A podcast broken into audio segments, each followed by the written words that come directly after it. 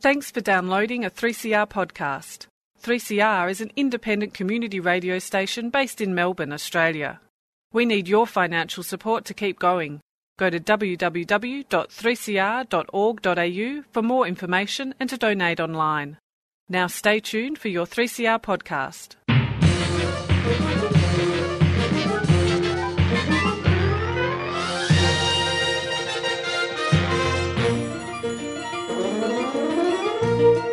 Welcome to another episode of Lost in Science. How do you guys feel about science this week?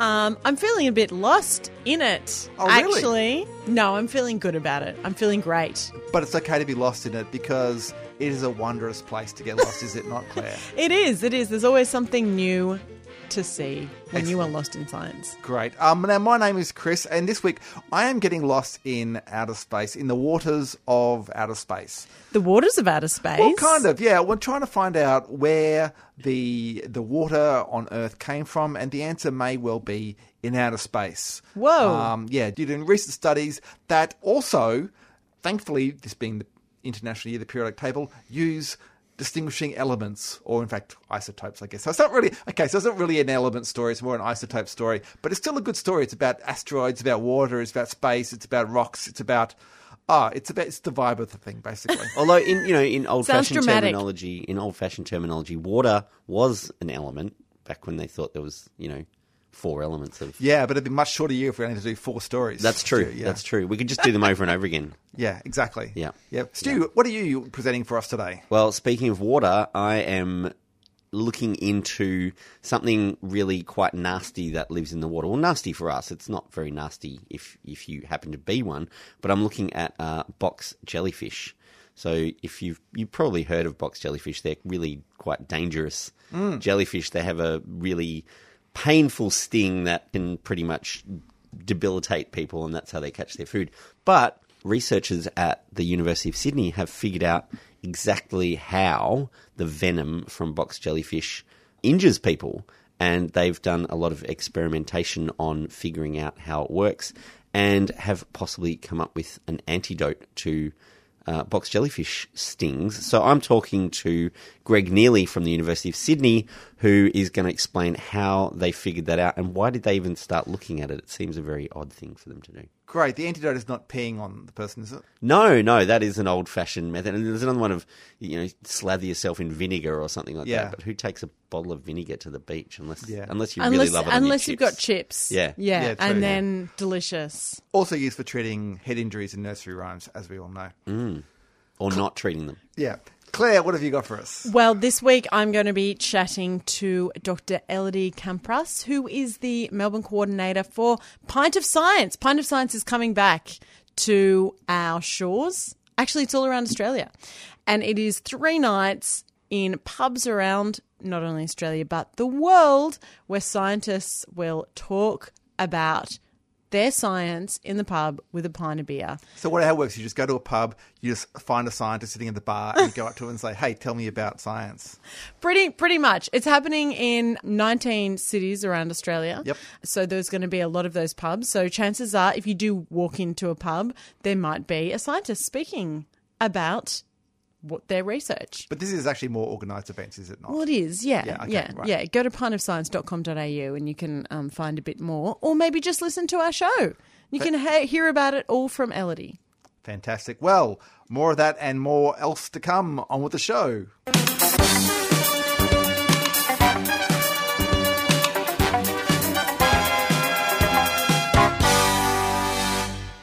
Yes, you're listening to Lost in Science. Now, I have a story. Well, it's not quite our In Your Element series. In, In your our element? element? Or is it our, our element? In the element? In the element? In your element. I think it's in your element. But this is not. I'm not actually doing one of those. They're they're great. Those series. It's like They are mostly great. Stu and talking about like a particular element and all They're- its properties and stuff. As you know, Chris, they're even better because it's 2019, the International Year of the Periodic Table of Elements. which is why I'm doing this story because it's not focusing necessarily on a element and all the marvels of that element, but looking at how the elements are useful in science. Great. Apart from everything being made of elements. So, what is your story? My story is well, it's looking at hydrogen. Okay, we'll build up to it. We're talking about hydrogen. Okay, let's start at the very start. The, the hydrogen, you know, the hydrogen is your smallest atom. It's got like a, a proton, um, is a nucleus, is just a proton with an electron orbiting around the outside. Mm. Well, there is another stable isotope which is called deuterium, Yeah. which has a neutron as well as a proton in the nucleus. So Right. it's, got, it's twice as heavy, basically. Yep. Um, there's also one called tritium, which has two neutrons in the nucleus, but it is unstable, so it's only ever found in trace amounts because it doesn't doesn't stick around. Okay. But yeah, so deuterium is the um, is the heavier version, and it is quite rare on Earth. In the ocean, obviously, we're, hydrogen's a big part of water, H2O. I think you're familiar with that. So the hydrogen in, in water, deuterium is only about 156 parts per million of the the hydrogen in the water. Does So not sense? so not a lot. Yeah, yeah. Not a lot, makes not a lot, yeah. no. But that also makes it a good way of working out the composition, like the amount of deuterium to normal hydrogen, by working out where the hydrogen came from that makes up the water, and therefore maybe where the water came from. And that's what we're talking about. Because this is one of the questions. Like Earth obviously has a lot of water, Lots of water, lots of water. Maybe especially on the surface. some would say not enough. but no, no, some would say not enough. But others would say too much. I would say probably not not enough uh, drinking water, It's not. It's not fresh water. It's not evenly distributed, is it? No. No. Anyway, uh, that's not the point here. But there is a lot of water on Earth. Now, when Earth formed in the early solar system, I mean, it was just a, you know, out of all the bits of rock that stuck together, stuff like that, things are colliding and joined together. It would have been very, very hot. And so the puzzle's always been like, if there was water on Earth when it formed, then it would have evaporated. Like, how do we still have oceans today? Like, why, where did the water come from? Now, so one theory that was uh, common for a long time was that it came from comets. Comets are full of water Uh, because they form in the outer solar system where it's cooler, and so whereas you know in the inner solar system where we are, everything is kind of these rocks, these molten rocks and stuff like that. Out in the outer solar system, it's cooler. You can get water forming, and then these comets, as you probably have noticed, they come into the inner solar system to visit. Sometimes they hit the Earth, and the idea was, well, maybe then you know all these comets hitting the Earth piled up all this water. What? That's actually a theory. That's actually a theory, yeah. Yeah. Um, but in recent years, there have been spectroscopic analysis of comets and showing that the water in comets contains too much deuterium. Right. So Hang on, as in too much, as in it's not the same concentration that we find in our Not oceans. the same ratio, no. It doesn't match the water we find on Earth. Ah, I detect a puzzle. It is a puzzle. But there's been a new paper published in Science Advances, that's a journal, showing that it could have come from somewhere much closer in. This is a paper published by um, like the Murray Darling, or go on. closer in than that, actually. Um, Maitrayee Bose, who is a cosmochemist, which I think you could agree is a cool name. That cool, is cool a job title. great job title. And her postdoc, Ziliang Jin, both from Arizona State University, of the United Both States. Both cosmochemists Well, I suppose the postdoc working with her would be a cosmochemist as well. Yeah. in training. Probably, yes. Anyway, what they did was they analysed samples brought back from the asteroid Itokawa. Now, this asteroid Itokawa, it's kind of like in a part of the solar system. It orbits sort of around the distance of Earth and Mars. And it was visited in 2005 by a Japanese spacecraft called Hayabusa. And the Hayabusa spacecraft took a scraping off the asteroid and then returned it to Earth. It arrived back in 2010. Incredible, right? That is incredible. Yeah. I mean, you should do a story on that as well. I'd Oh, like look, to they- hear been- more about that. This is the first asteroid that we've taken a we, we the human race. Yeah, we the human race. of. That's right. You can speak on behalf of us, the Okay, human race. okay. Yeah. I think last year there was a couple more that were visited by um, various countries. But, incredible. Um, but this was the first one. Now, this asteroid Itokawa was what they call an S-type asteroid. That means that it's composed of silicate minerals, um, like your, your typical rocks that we find here on, on the Earth. Right. Um, now, it's difficult, obviously, getting stuff from an asteroid, so there wasn't much brought back. There were like 1,500 particles brought back from this asteroid. and Bose and Ziliang were only able to analyze two of them. And these are tiny particles. They're each about like a tenth of the width of a human hair across. Wow. So we're talking about a tiny, tiny sample. Oh my goodness. But they analysed them with this thing called an ion microprobe, and they found that they had nearly a thousand parts per million of water within these um, these rocks, even though they're, they're just kind of silicate rocks. And when they analysed the ratio of deuterium to hydrogen in the water, they found that it was very close to Earth's, which is kind of surprising that there would be so much water in, in just rocks that formed in, in the solar system. But it suggests that this could be a clue to where the water came from. So look, there's a couple of things that could have happened. One is that the asteroids like Itokawa could have hit the Earth when the Earth had formed and deposited water. I mean, it's a small amount, but you pile up enough of these things, and there'd be a lot of them banging around the early solar system. They did some calculations, uh, and they reckon that um, they could have delivered something like half the water in Earth's oceans could have come from asteroids like Whoa! That's just surprising, isn't It's it? surprising. Yeah.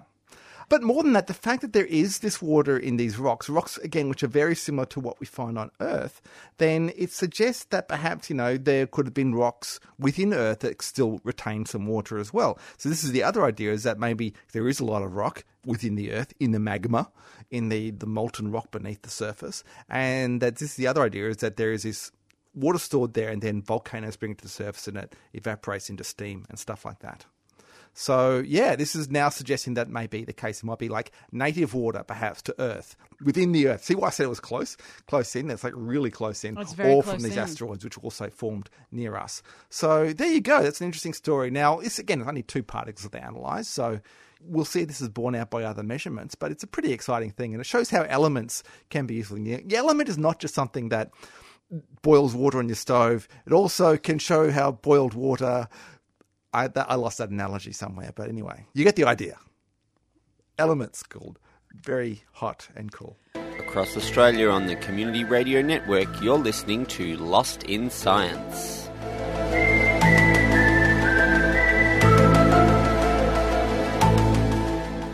You are listening to Lost in Science. Anyone who's been to the northern coasts of Australia will be familiar with warning signs about the box jellyfish, which is a danger to swimmers and pretty much anyone in the water at various times of the year. The sting of the box jellyfish is quite dangerous and very painful by all accounts. Not that I've been stung myself, but I have got uh, pain researcher Greg Neely on the line with me today to talk about how they have been investigating the venom of the box jellyfish and what they have discovered about it. Thanks for joining us on Lost in Science, Greg. Uh, thanks, thanks for having me, Stu. No worries. So, how did you get started looking at box jellyfish? I mean, obviously, it's uh, you know it's a danger. It's a well-known danger to shipping, I guess, or danger to swimming at least. So, what what started you off on the path of investigating the the box jellyfish stings? I guess it was kind of like a perfect combination of, of situations. So I've been studying pain research and, uh, and genetics of pain since around 2003. And I moved to Australia to Sydney at the Garvan Institute in 2010. And so as like a pain genetics researcher moving to Australia, there's just a ton of deadly creatures with venoms that are kind of interesting from a research point of view. Uh, and so also that- just seem That usually puts people off coming to Australia. That encouraged you to move down here. uh, no, I kind of moved down first and then thought, oh, maybe I can do this kind of stuff. Okay. Um, and so, yeah, so I, I basically kind of reached out to the community and was able to get a few different types of venoms from different people. And we saw such a really strong effect with the box jellyfish venom, and we know it causes excruciating pain, and no one knows how that works. So that's why we started working on it. Did, did anyone even know what was the difference between the box jellyfish venom and other venomous creatures? Why did nobody understand what was the cause of such uh, such pain? Well, it's I guess it's because they're pretty hard. There's no system where you can just grow and, and study box jellyfish at like large numbers in, in a lab setting. So you basically have to go out and catch wild ones and then collect the venom. And so that's one of the um, aspects that makes it hard to study. But in general, I mean, for, for lots of venoms of Australian uh, creatures, we don't really know exactly everything that's in them and how they all work. So there's lots of room to do this kind of research for lots of different venoms. So what have you found about the, the jellyfish venom, and how did you go about uh, investigating it? Okay, so what we did is we took human cells, like human cell culture. So a cancer cell line that just grows in tissue culture, and then we add the jellyfish venom. And what the jellyfish venom does is just totally kill the human cells. So basically, we add the venom, and then uh, within like half an hour, all the cells are dead. And so then what we did is we took this new technology called CRISPR genome editing, where we can turn off every single gene in the human genome uh, kind of systematically or in big pools. And so then we grew up a huge amount of human cells, knocked out all the different genes in all these different cells. So we have 50 million cells, and each one has a different gene missing. And then we add the venom, and now instead of killing all the cells, some cells were resistant. So then we added more venom, and they're still resistant. So then we grow those cells up, and we identify which genes we've been removing, and then that told us how the venom worked. So the venom targets specific genes in the in the human cells. Well, okay, so basically the human cell, so there's aspects of human cells that the venom requires to kill. We believe it's directly targeting the human cells, but the other possibility is that by removing those genes, the cells just become resistant through like a, a secondary pathway. So it's either direct targeting or indirect. So the genes involved would they be genes that are present in other animals, other sea creatures, and that sort of thing as well? Yeah, yeah, yeah. I mean, so the main the the receptor we hit is this gene called ATP2B1. ATP2B1, so that's um, highly conserved down to insects. But then also the the top one of the maybe top two or top three pathways that we hit was uh, cholesterol synthesis, and and all these animals have cholesterol in their cell membranes. Okay. So, what's the future of this understanding? Is there a way that we can apply this to help people who've been stung by a jellyfish? Yeah, so there's a couple of different uh, ways we can move forward. The first is by doing this big screen and identifying this mechanism, we also found a drug that can block jellyfish venom even after cells have been exposed to it. So this drug is uh, cheap and safe and stable, and so we could quite quickly move that into something that can be used for humans if they're exposed to jellyfish. So that's cool from the kind of the antidote side of things. And then also we have now we know that the venom works through this gene called ATP2B1. So now we're we're making mice that are missing that gene, and we're studying their pain processing. So will that help understanding pain in, in a more general way as well? Oh yeah, absolutely. So we have no idea why this venom hurts so bad. It could just be because it causes massive tissue death and necrosis, and that hurts, or it could be specifically triggering pain, and, and we think it's specifically triggering pain even beyond our, so our research focused on the tissue death, but we think there's components of the venom that are just causing pain without causing damage as well. So now we're taking the venom and breaking it up into its little pieces and then mapping the, the pain causing factors. That's really interesting stuff because I, I know pain is a big problem for uh, for medicine and understanding how pain works in the human body as well. That's that's uh, interesting breakthroughs that you're getting from uh, what seems to be almost unconnected work. Yeah. Look, I think we have to wrap it up there, but um, thank you for joining us, Greg Neely from the Dr. John and Anne Chong Lab for Functional Genomics at the Charles Perkins Centre, School of Life and Environmental Sciences at the University of Sydney. Interesting stuff. Hope we can see uh, an antidote for the uh, box jellyfish venom on the shelves sometime soon. Sure, we're trying as hard as we can. Thanks so much. Thanks.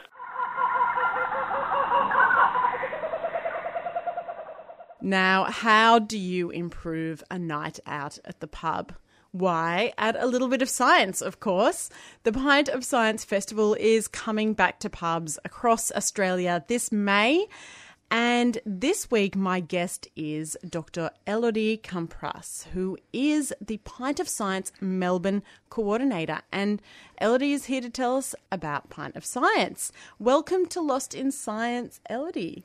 Thank you for having me. What is Pint of Science? So, uh, Pint of Science is a science festival, and the aim is to take the scientists out of their ivory towers and onto pubs. Um, and because we believe that uh, people need to know about science more, we need to make science more accessible for them. Um, and yeah, we need them to interact with the scientists that are doing amazing research around them.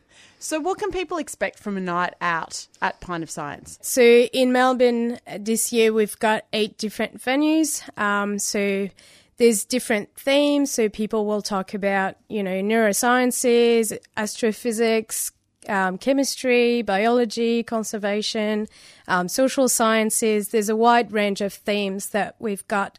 Um, and so people come to the pub. Uh, doors open at 6.30 and the event starts at 7 um, and then we've got two or three speakers on each night um, that will do short presentations about their research. And then there'll be a lot of fun things like trivia. Uh, we have many giveaway prizes so people will get the chance to take amazing merchandise with them. So yeah there'll be plenty of time as well for people to ask questions and interact with those amazing scientists that we have and to grab a drink. Now, you mentioned it, there's quite a diversity of science topics um, that are going to be presented um, through Pint of Science. What are some of your favourites? Oh, well, an ocean girl. So, you know, I really like all the marine talks that we've got planned. Uh, but I'm also a big fan of uh, the talks that are going to focus on behavioral change. Uh, so we've got talk on na- nature connection and plastic pollution and things like that. Wonderful. And it's happening in May, but um, is it happening on one night? When exactly? So um, it's happening across three nights, the 20th, 21st, and 22nd of May. That's actually um, the same dates around the world. So this festival is happening in 24 different countries this year. Wow. Um, so all on the same days. Um, so yeah, come join. And um, it's not just happening in Melbourne. Which other parts of Australia? So it's actually happening in 19 different cities. Um, so we've got uh, Melbourne, of course, we've got Geelong, we've got Bendigo, we've got Wangaratta, the Gold Coast, uh, the Central Coast, Sydney, Brisbane, Perth. There's a few more that I'm forgetting here, but anyway, there's there's 19 different uh, cities and 50 different, uh, 53 different pubs. Wow! Now, why do you think it is such a good combination, science and beer? Well, you know, I think people associate science with boredom. Um, anyway, the general public. Not, not lost in science, we don't. no, no, lost in science, obviously. Um, but yeah, we want to find ways to make it fun for people to hear about research and science. So, you know, what more fun can you have than a few drinks with your friends and listening to amazing speakers? Now, I've been to my fair share of science talks, and um, I, you know, often get lost quite quickly, even though I have done um, some science in my past. Um, so, how do you make sure that the scientists who present at uh, the Pint of Science uh, pitch it at the at you know the le- right level for um, people who are drinking a pint at the um, at the pub? Yep. So we um, obviously check the backgrounds of our speakers. Uh, some of them have amazing experience in, in science communication. Um, we've got um, an amazing lineup of speakers again. We've got people that have done stand up comedy at the Melbourne Comedy Festival. They're coming to talk and MC and so yeah, we just also tell them obviously to avoid jargon and complete like complicated slides and graphs and boring things like that. So we just make sure to tell them to use simple language and attractive, you know, visually attractive slides and things like that. And um, obviously, this isn't the first time that Pint of Science has happened. What's been the response to it in the past? I think people really, especially in Melbourne, have an interest for science and science communication. Um, if you look at Melbourne, there's already quite a few science communication nights that are happening. You know, you've got Sound of Science, you've got the Laboratory, you've got Sci-Fi, you know, you've got Nerd Night. Um, so people are definitely interested in it, and um, last year altogether we released a thousand tickets uh, over three nights for the festival and we sold more than 90% of tickets. So it shows that there's an interest for it for sure. And do you think it's going to be different this year? Yeah, so we're definitely bigger than last year. So last year we did three venues and we had 26 speakers, and this year we're doing eight different venues and we have 63 speakers. So, yeah, it's different in that respect. We're growing bigger and bigger every year. Uh, and we try to add more fun to it as well. So this year, for the first time, we're really excited to have um, special beers that have been brewed for us. So, uh, Newstead, the a brewer in Brisbane, has produced some pale ale for us. Does it have a fun, sciencey name?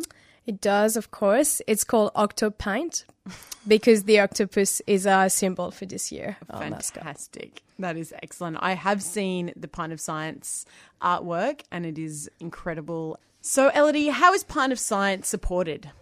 So we've got sponsors that have come on board to help us put this together. Um, so we've got CSIRO, which is Australia's national science agency. Uh, they've provided some amazing speakers for us. They're also um, giving some medal throws as giveaways for trivia and competitions and, and fun things happening every night. Uh, we also have the Carlton United Brewery that have come on board and is providing a huge and awesome venue for us to have the festival. Um, they're also very generously feeding uh, volunteers and speakers and MCs, so that's great. We also have um, venues that have decided to open specifically for us uh, at uh, times they're not usually open. So that's really helped um, put this together. And I'm going to ask as well this is a community run event full of volunteers, right? No one's getting paid for this. So this is all scientists and science lovers doing it for the love of it. That's exactly right. So we've got an amazing team of volunteers that have worked really, really hard. Again, the festival's entirely work um, run by volunteers. So yeah, come along and support them. Um, now, where can people find out more about the speakers, um, get tickets, and yeah, come along to Pint of Science? Yeah. So people can check all the events and buy tickets on our website, www.pintofscience.com.au. Um, so that's where all the information is, and they'll see all the different events. Of course, we're active on social media as well, so people can follow us on Twitter, Instagram, and Facebook and find out more that way. Elodie, I am very much looking forward to a beer and some science in the pub at Pint of Science. So across Australia, make sure you check out Pint of Science at that's pintofscience.com.au or check them out on Instagram or Twitter. And thanks so much for coming in today. No worries. Thank you for having me. And that is it for another episode of Lost in Science, where we've talked about water from asteroids, box jellyfish stings, and Pint of Science. And remember, if you'd like to find out more about Pint of Science, you can go to pintofscience.com.au. Now, Lost in Science, it is recorded at the studios of 3CR in Melbourne and airs around Australia on the Community Radio Network with the support of the Community Broadcasting Foundation. We'd love you to get in touch with us. You can email us at lostinsci at gmail.com.au or you can find us on Facebook. We're Lost in Science on 3CR. Or we're also on Twitter. We're at Lost in Science 1 or you can find us on your friendly podcast app. If you're able to give us a rating and review, please do so because that will help us look good. And otherwise, you can find us on the radio station same time next week when Claire, Stu, and Chris will get. Lost in Science!